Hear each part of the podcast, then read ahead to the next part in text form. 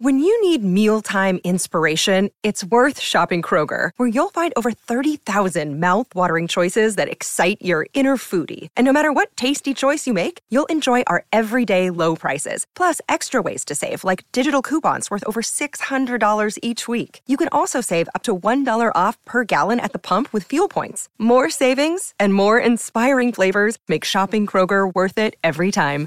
Kroger, fresh for everyone. Fuel restrictions apply. Another day is here, and you're ready for it. What to wear? Check. Breakfast, lunch, and dinner? Check. Planning for what's next and how to save for it?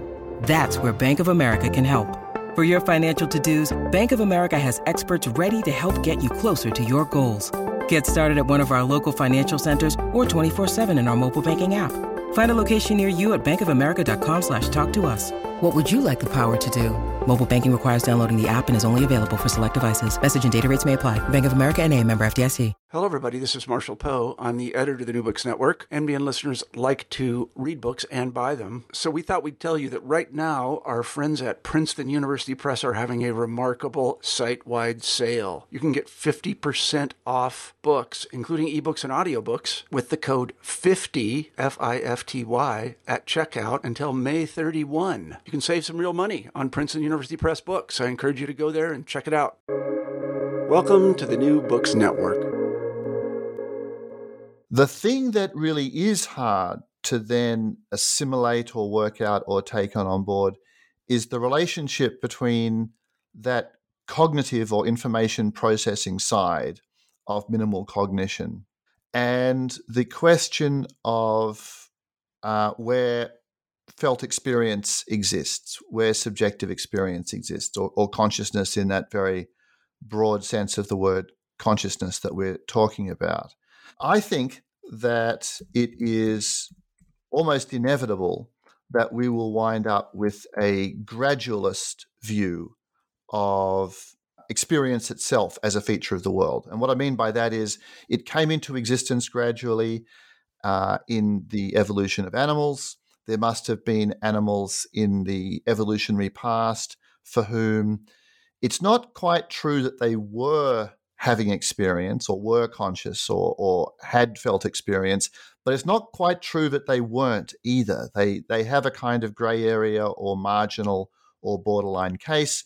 That must have been true in the past, I think. I think that's a pretty much inevitable consequence of a Darwinian take on these things.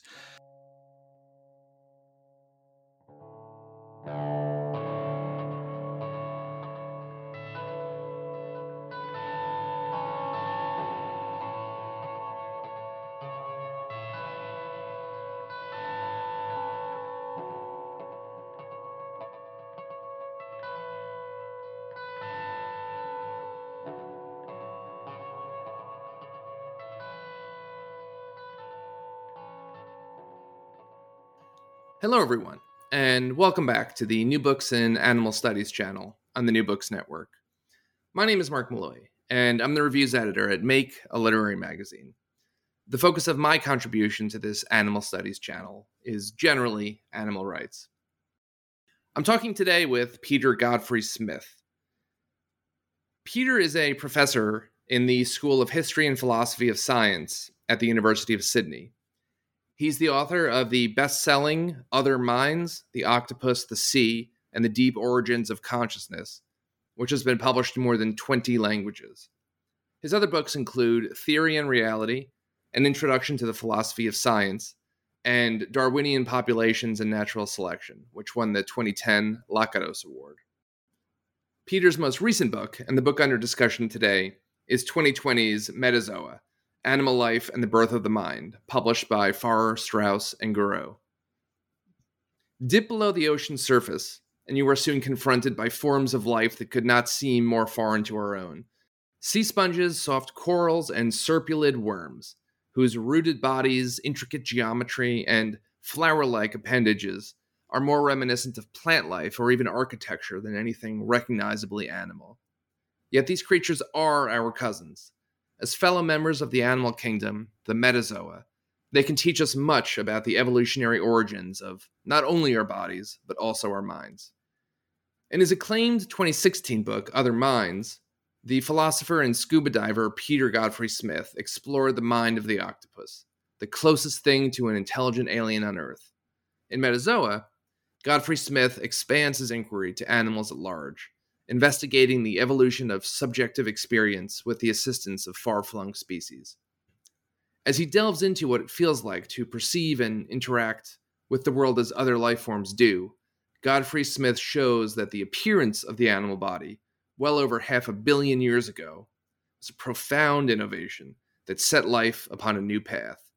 In accessible, riveting prose, he charts the ways that subsequent evolutionary developments, eyes that track, for example, and bodies that move through and manipulate the environment, shaped the subjective lives of animals.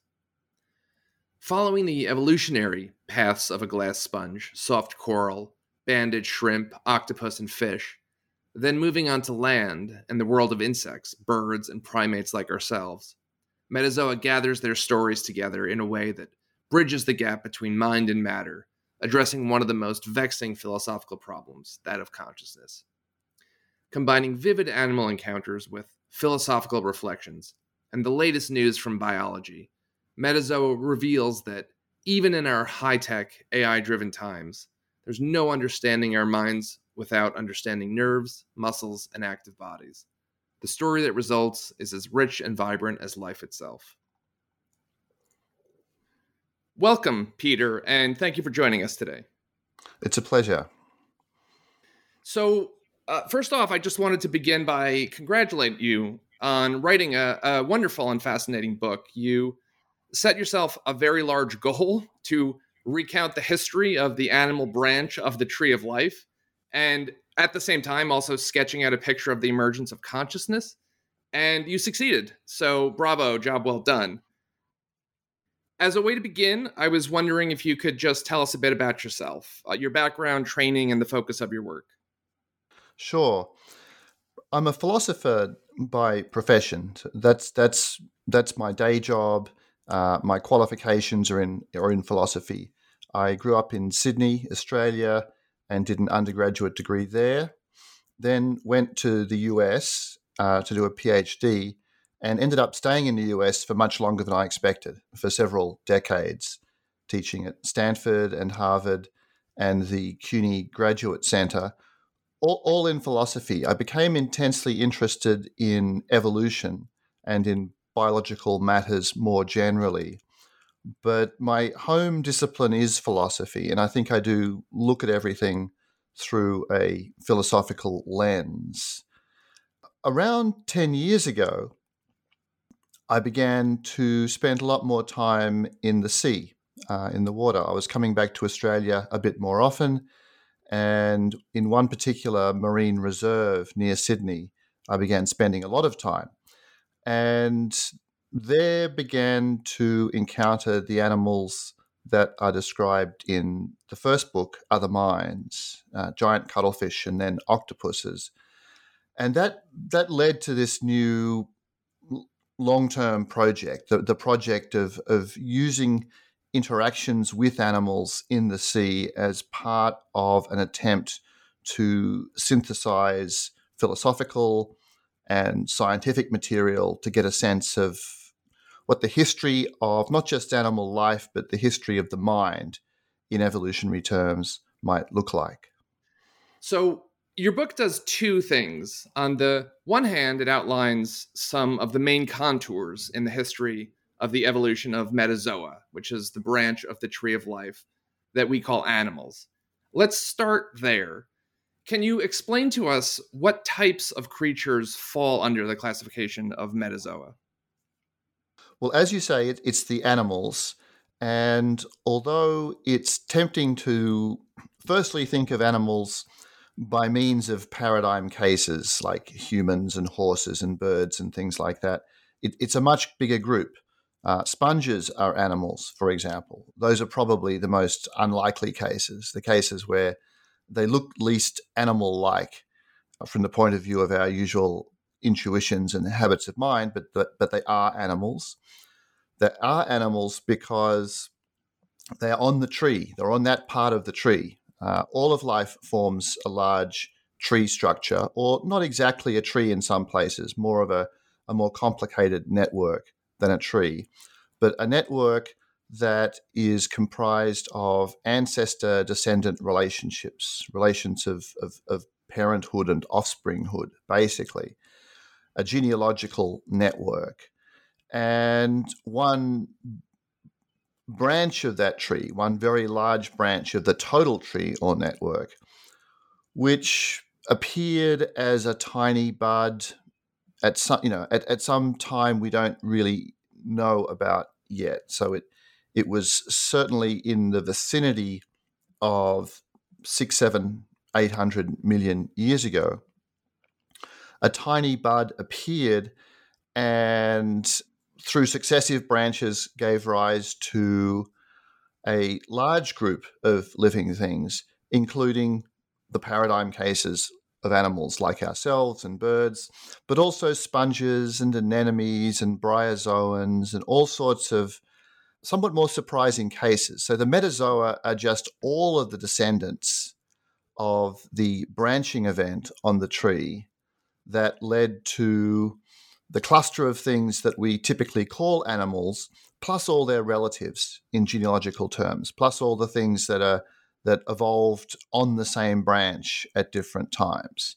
So it's a big it's a big branch of the family tree. It's a big branch and it's it's our branch. And one of the things that your book does that's so fascinating is it goes back to the beginning or to very early in the process and it shows us who our common ancestor is and then it it walks us progressively up towards the present towards humans and shows how different evolutionary adaptations kind of caught and then were inherited by future generations. So, as noted, your book gives a general 10,000 foot overview of the main innovations that took place during the 650 or so million years of the evolution of animals. But your book's focus goes beyond that to zero in on the mind body problem. We think we have scientists, we think we have a pretty good understanding of how bodies evolved and worked, but the mind is less clear. You use terms such as experience, consciousness, felt experience, sensation, subjectivity. All of these are somewhat nebulous. So, to get us started, could you talk to us briefly about this mind body problem and, and what is it about that that's so intriguing? Sure. The, the term mind encompasses a, a lot of stuff, um, including some things that are fairly readily explained or at least explainable, things that don't look too puzzling from a biological point of view. So, sensory perception, just being able to track what's going on around you using the senses, doesn't look too baffling biologically, and it makes sense that animals should be able to do that. The related feature of sensory perception and other aspects of what we do that has been taken to pose a big problem is the felt side, the fact that it feels like something to do these things, the fact that there's a kind of center of experience that we each are, or that it feels like we are, with our distinctive point of view, with our ability to react to things positively or negatively, good and bad events, it's the felt side of our lives as animals that has seemed hard to fit into a purely physical, chemical, biological picture. Now, the, the, language that gets used to pick out this problematic side varies, and I often think can be a little bit a little bit misleading in various ways. In in contemporary discussion, if you, if you read philosophical work and also scientific work, on this felt side of things, the word consciousness is the word most commonly used. So people will ask, you know, where did consciousness come from?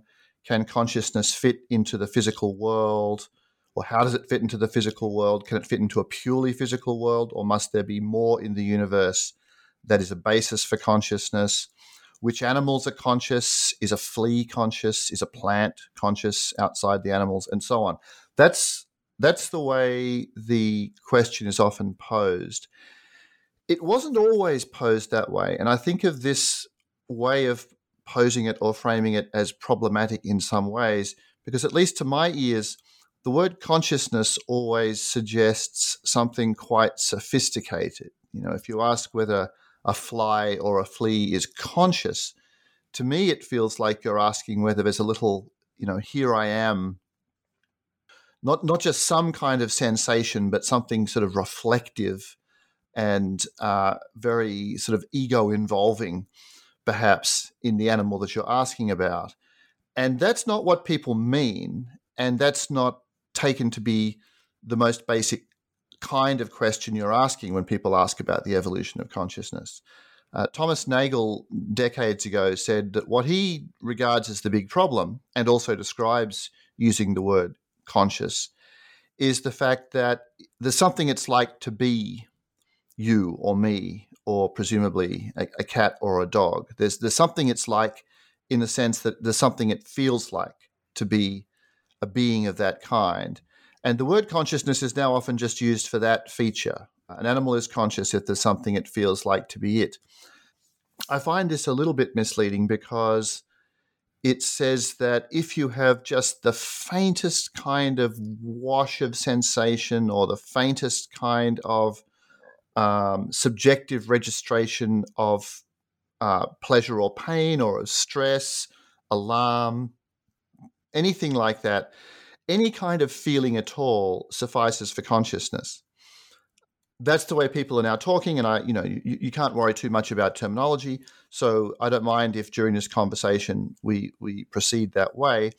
But that is the you know the most fundamental question here and the question that is sharpest and particularly interesting within a evolutionary worldview within an evolutionary framework is how can the processes characteristic of living activity, how can the sorts of things that go on in cells, that then go on in bodies once cells come together to form large multi-celled bodies, how can those sorts of physical, chemical, biological goings on be enough to bring it about that for some beings it feels like something to be that being or those beings? How, how can those biological processes be enough to bring felt experience into the world? That's what I think of as the mind body problem in its most focused form. Uh, also, a form that is specifically set up to make these evolutionary questions and these questions about origins especially salient. So that's that's the question I would most like to to to answer. So I think that in your answer, you were kind of dancing around a little bit my next question, which concerns minimal cognition. And in fact, I think this may be the most illuminating aspect of your book is the way that you sort of attempt to trace cognition and perhaps consciousness. Again, I know these terms are nebulous, but push that back as far as we're able to speculatively. So, could you talk to us a little bit about minimal cognition? What do we mean when we use that term? Sure. I'm glad you found that part of the that part of the book illuminating because I found it especially difficult. And towards the end of the book, I felt at several points that I was not fully resolving the questions. I was able to sketch possibilities and and express some hunches and and bets and things like that, but w- without giving a resolution of, in particular, one aspect of the problem of minimal cognition. Okay, so let, let's let's go through it a bit. Minimal cognition is a term that is sometimes a bit controversial now, but I, I think it's all right. Uh, that refers to the most basic, the most simple forms of a collection of capacities that are certainly cognition once they're present in more complicated forms, but have these very, very simple, minimal, and presumably early evolving forms as well. So those capacities include sensing, tracking what's going on by means of some sensory machinery, whether it be chemical sensing or sensing light or movement or something like that. Sensing, producing some appropriate or adaptive response to what you sense. So being able to adjust your activities in a way uh, in some way that is adaptive or appropriate from a biological point of view in response to what you sense. So, tracking what's going on and producing a, a an appropriate response to what's going on. Also included in minimal cognition empirically, including in, included in some of the very simple cases, is something like a very minimal form of memory. So even bacteria which are able to orient themselves and uh, proceed up and down gradients, chasing more welcome and more unwelcome chemicals, for example. Even bacteria who are doing this kind of tracking of what's going on and responding have, in some cases, the ability to make a comparison between what's happening now and what happened a, a, a second or so ago. They're able to make a comparison between present and immediate past in a way that enables them to work out whether things are improving or, or getting worse from the, the bacterium's point of view. All, all of this counts as minimal cognition, sensing, responding, and optionally, but very commonly, some ability to use past experience as well as present experience as a guide to what to do next. Uh, plants are able to track what the sun is doing, how much light they've been receiving recently, where water is, and so on. All of these things count as minimal cognition. Now, in describing one part of it a couple of seconds ago, I used the word experience. I said the, the organism is able to make a comparison between better and worse events in its experience. And that word there brings in the aspect of the questions about minimal cognition that I find especially hard and again was was was not able to entirely resolve in, in metazoa. Here is what I have in mind. If you take something like sensing or something like memory or something like acting in response to what you sense, those things shade off or grade off from complicated forms in us through simpler forms in various kinds of neurally simple animals into these minimal, minimal, barely present forms in single celled organisms, in, in plants, and so on. So there's a kind of, and you can think of this as the information processing side of minimal cognition. There's a kind of very minimal information processing going on in all cellular life, including plants and bacteria and so on. Okay, that I think is is surprising and interesting. It's not what we perhaps would have expected to learn 50 years ago, especially about the single-celled cases. I guess the plant cases were always were always conspicuous in some form, but the idea that this is this is present in all cellular life is really is very surprising. But it's not too hard to take on board. It's just it's just the way things have, have turned out to be. The thing that really is hard to then assimilate or work out or take on on board is the relationship between that cognitive or information processing side of minimal cognition and the question of uh, where felt experience exists, where subjective experience exists, or, or, consciousness in that very broad sense of the word consciousness that we're talking about. I think that it is almost inevitable that we will wind up with a gradualist view of experience itself as a feature of the world. And what I mean by that is it came into existence gradually uh, in the evolution of animals there must have been animals in the evolutionary past for whom it's not quite true that they were having experience or were conscious or, or had felt experience, but it's not quite true that they weren't either. They, they have a kind of grey area or marginal or borderline case. That must have been true in the past, I think. I think that's a pretty much inevitable consequence of a Darwinian take on these things. And if we look around us in the present at various neurally simpler animals, various arthropods and mollusks, and perhaps annelid worms, and all, all sorts of invertebrate animals, including ones that are quite familiar to us, there will probably be the same sorts of partial or borderline or grey area cases there as well. So the presence of experience, I think, is something that uh, almost inevitably will be found in partial shading off forms around us now.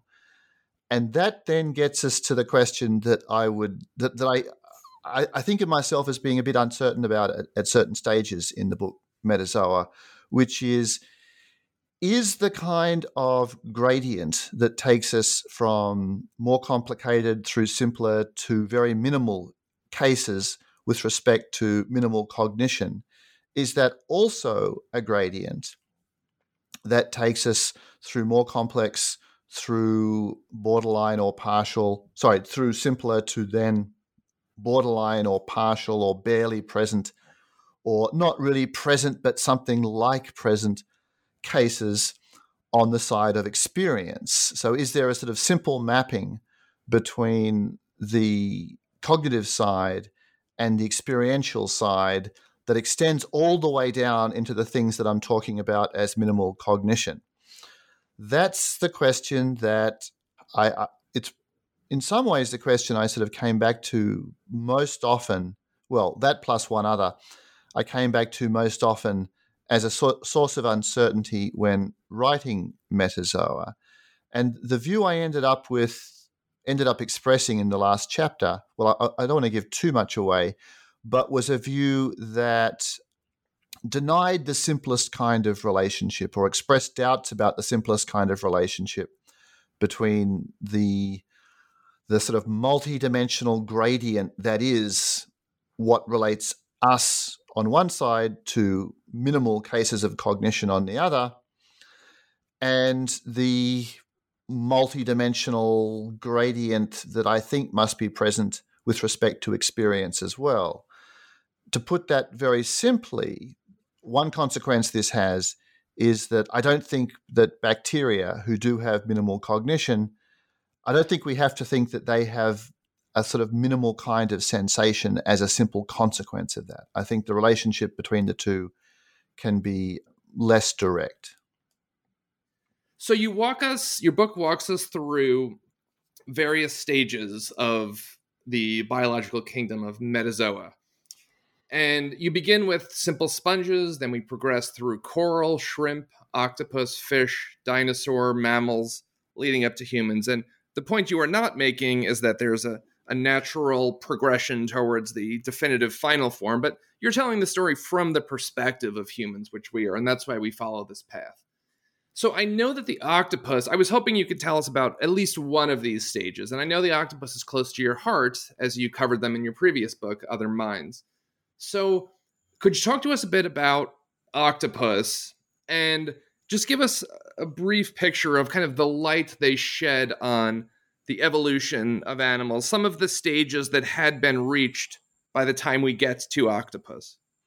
Firstly, just a couple of other comments. So I'm, I'm glad you emphasized that there's not a kind of scale here with an evolutionary process that's naturally heading towards us as a kind of culmination or the most advanced state or something like that. I think that that is an important thing, and it's important to emphasize it, uh, you know, over and over again because people naturally fall into that kind of hierarchical or ladder based view of evolution quite naturally. I think the right image to have in one's mind is the image of a tree where we're at the top of the tree because we're alive now, but all sorts of other animals alive now are also at the top. The top is just the living, and um, we're all related to each other through common ancestry, We've all explored different ways of being an animal, uh, different lifestyles, different kinds of bodies, and so on. I, th- I think it is important to, to, to stay with that image, uh, as you did just just now. Right, the octopus. Uh, the octopus, as you as you say, very dear to my heart. I I think they're just amazing animals.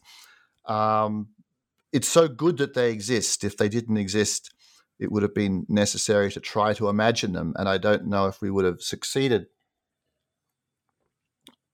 There are several things that make them important.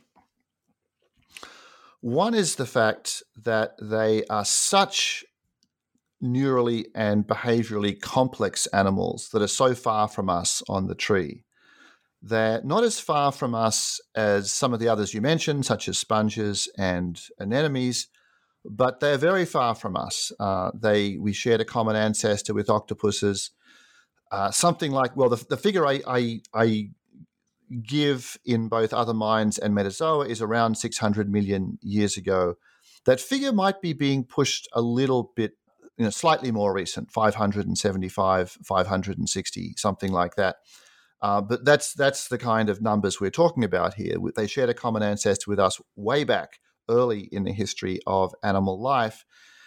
And many of the invertebrate animals that are on their part of the tree, they have fairly simple nervous systems in, in many cases oysters, clams, scallops, slugs and snails, and so on.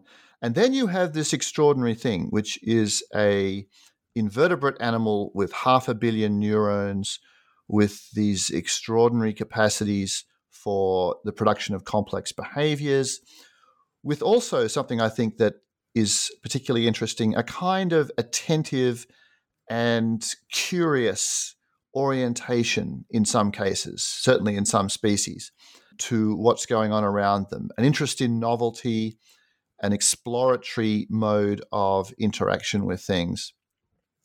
So, one thing we get from the octopus is the lesson that all those things can evolve on a, a line, an evolutionary line far from us. You don't have to be like us to be complex in those ways. You can be far from us and very different from us in organization.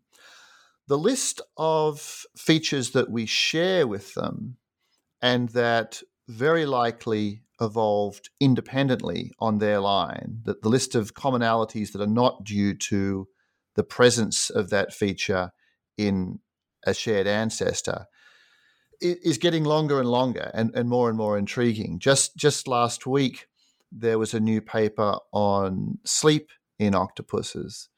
And it's it's part of a series, a number of, you know, there's a cluster of papers that are looking at sleep and uh, especially active forms of sleep in cephalopods. The idea of an alteration, as in humans, between a quiet mode of sleep and a more active mode of sleep. So the active mode in humans is, is REM, REM sleep, rapid eye movement sleep, which is associated especially with dreaming. And there's some work on cuttlefish that suggests the possibility of this dreamlike experience being present in their active mode of sleep. The new octopus paper looks at the alternation between these two modes of sleep in more detail than before. And I find it just astonishing that within animal evolution, you know, we've got two choices here. Either the common ancestor of us and an octopus had an alternation between active and quiet or low activity modes of sleep. And that would have been a little tiny worm living all those hundreds of millions of years ago, leading a very, very simple life. I doubt that that's true. So instead, you have the independent, the separate evolution of what looks like a rather quirky feature of our lives in cephalopods. So you have these similarities um, where the, the, the sleep related similarities are recent ones coming to light. And then you have enormous differences. You have the fact that octopuses are not like us in all sorts of ways. The nervous system design is totally different. They have to produce complex actions that are not scaffolded on hard parts, limbs, as you have in us, and also a lot of other behaviorally complex animals, such as insects you have a nervous system that is mostly not present in the head itself, but spread through the body. More than half of the neurons are in the upper part of the arms, spread through the arms. So, all kinds of questions about selfhood and control are raised by the different way that the control systems are organized in an octopus. those are some of the things that make them so interesting. The fact that everything that is touched is tasted, the fact that there seems to be light sensitivity across uh, the whole body, across all of the skin. When we imagine what it would be like to be one, we have to imagine a profoundly different sensory world in some ways. But they're also very visual animals. They have good eyes, like us. They have independently evolved a, a, a camera design eye. They have this curiosity as we do. They have the two modes of sleep as we do. There's just an amazing, uh, I think, endlessly interesting combination of similarities and differences. One of the things I've I've been trying to convey, and I, I struggle. I don't really have the language, but one of the things about your book that I found so extraordinary is the way that at each stage of the process you introduce new adaptations that have evolved and we see these carrying through. And for example, in in the octopus, and I know it's not perfectly linear because the octopus has branched off, but in the octopus we see a creature that does seem to have some centralized intelligence, which is located in I you know I believe what we would call the head. And then in fish, one of the things I found so riveting in your book was you just you sort of say to the reader like in fish the intelligence has moved into the head and I had never thought of it like that. That the the fully unified individual um, that, of course, we we perceive ourselves to be, is also clearly located in the fish, and you explain why this was a natural adaptation based on their body structure and the world that they live in. But um, extremely riveting stuff, and we, you give us this throughout the entire course of the history, and and that is how you really I I think you really convey a, a powerfully various stages, not the entire continuum of the process, but various important important stages. I should say just just to interject slightly. There's a complication with fish, which I think we, we should we should have on the table. Fully unified is too strong a, a, a term to use here because of the role of only partial connection between the left and right sides of the brain in fish. Um, so, as exactly as you said, in the once we get to vertebrates, the fish design is a more centralized design neurally than octopuses and um, arthropods, you know, insects and crustaceans and the like. And the idea of a big brain sitting between the eyes in a head, the, the fish set us down that road, and and birds and primates, their descendants, are more dramatic instances of that. But in many vertebrate animals, including fish, you have this big brain in the head, centralized, a decentralized design in one sense, but what looks like rather limited connection often between left and right sides. Uh, a lot of animals, including familiar animals like fish and reptiles, and to some extent birds, are a little bit like split brain patients in humans who have a surprisingly limited amount of information flow between left and right. So the I mean this is it suggests so many intriguing things that there is I think a kind of a trend not globally but in some parts of the tree towards more integration of control in animals in in their nervous systems where you know us sitting here with these great big outsized brains encased in a skull and limbs controlled by it are one outcome of that there has been a trend in that direction but with lots of quirks and fits and starts and side branches and different ways of doing it and and partial cases and the kind of hidden disunity that seems to be present in a lot of vertebrate animals that has to do with left versus right relationships is is is one of those complications. Hearing you talk about your book, it's it seems to me that when you write a book like this, you you kind of have it both ways in a good way. And what I mean by that is in cases where there are similarities, it's interesting, and in cases where there are not similarities, it's interesting. Yeah. So you had, yeah. you know, you talked about the fish. If the fish had been completely unified, that would have been interesting. But they have they have some something of a split brain. That's also interesting. And you also talked about REM in the octopus or or different brain wave structures or activities in the octopus. And if that is not traced back to the common ancestor, that is interesting. However, I, to me, if it turns out that that is traced back to the common ancestor, that is also very interesting. That would be amazing too. Yeah, right. That would be amazing that. too. Yeah, yeah. Um. So yeah, when we when we travel backwards in time and and we examine these things, it, it really is incredibly fascinating, and your book is incredibly fascinating. So, Peter, thank you so much. Um, to wrap up, could I just ask, is there anything you're working on now that you'd be willing to share with us? Yes, certainly.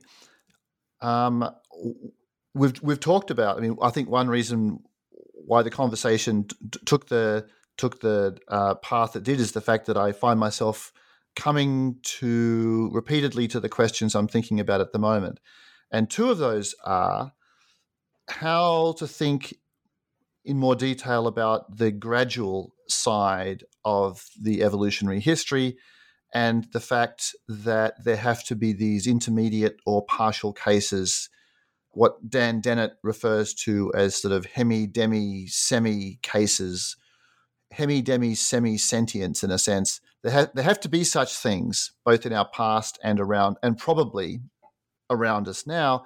How to understand subjective experience as something that can truly exist in degrees in that sense. Just finished a paper that's my longest attempt to sort of push ahead a little way on that. I've also just finished a paper on the questions we were just discussing now concerning lateralization, left brain, right brain relationships in animals, and the relationship between the very unusual surgically imposed condition of split brain that uh, is is present in some humans. Incidentally, though, there are some there are some humans who are naturally born with much restricted connection between left and right. It's not only a surgically imposed a surgically imposed con- condition, but it mostly is in humans. So you've got that on the human case, and then you've got the fact that a lot of animals, including fish and birds and reptiles have quite limited connections between left and right, too. I was very surprised to learn that the corpus callosum, the big connector in our brains, is not present in kangaroos. It's not present in marsupials. Uh, it's only present in what are called eutherian or placental mammals. Uh, as someone who lives not surrounded by kangaroos, but who comes across them from time to time in Australia. That that was quite surprising to me. So those are some of the things I'm thinking about, and there will be a third book. Uh, there'll be a third book in the series, which has been delayed a bit by difficulties of travel during the COVID pandemic, but is definitely in the works, and it will be more about us, more about land animals, and also it will have quite a lot about how I think that we should relate, how we should relate to other animals, and how we should think about our place on the in the earth as a whole. Well, I very much look forward to that book, and uh, perhaps we could discuss it when it comes out. I, I don't envy you having to work through all of these tricky problems because they're they're not easy. I think one of the challenges that we humans face is it's very difficult for us to imagine any type of mindset other than our own. And um, it, it is hard. It, it is hard, just as it is hard to imagine a, a four dimensional space. Right. So, um, yeah. Very impressive that you're working on it, and I, I, I do look forward to that book. Well, I've enjoyed this conversation a lot. I'm I'm delighted that you enjoyed the book. Also glad that we talked about some of the the really hard stuff, the the issues that are quite unresolved, hard to resolve. So uh, it was a pleasure. Well, that some of the hard stuff is some of the most interesting stuff, although not all of it. Everything, everything in your book is interesting. Well, Peter, thank you for writing this wonderful book and for your time and insights today. It has been such a pleasure speaking with you. A pleasure for me too. Thanks.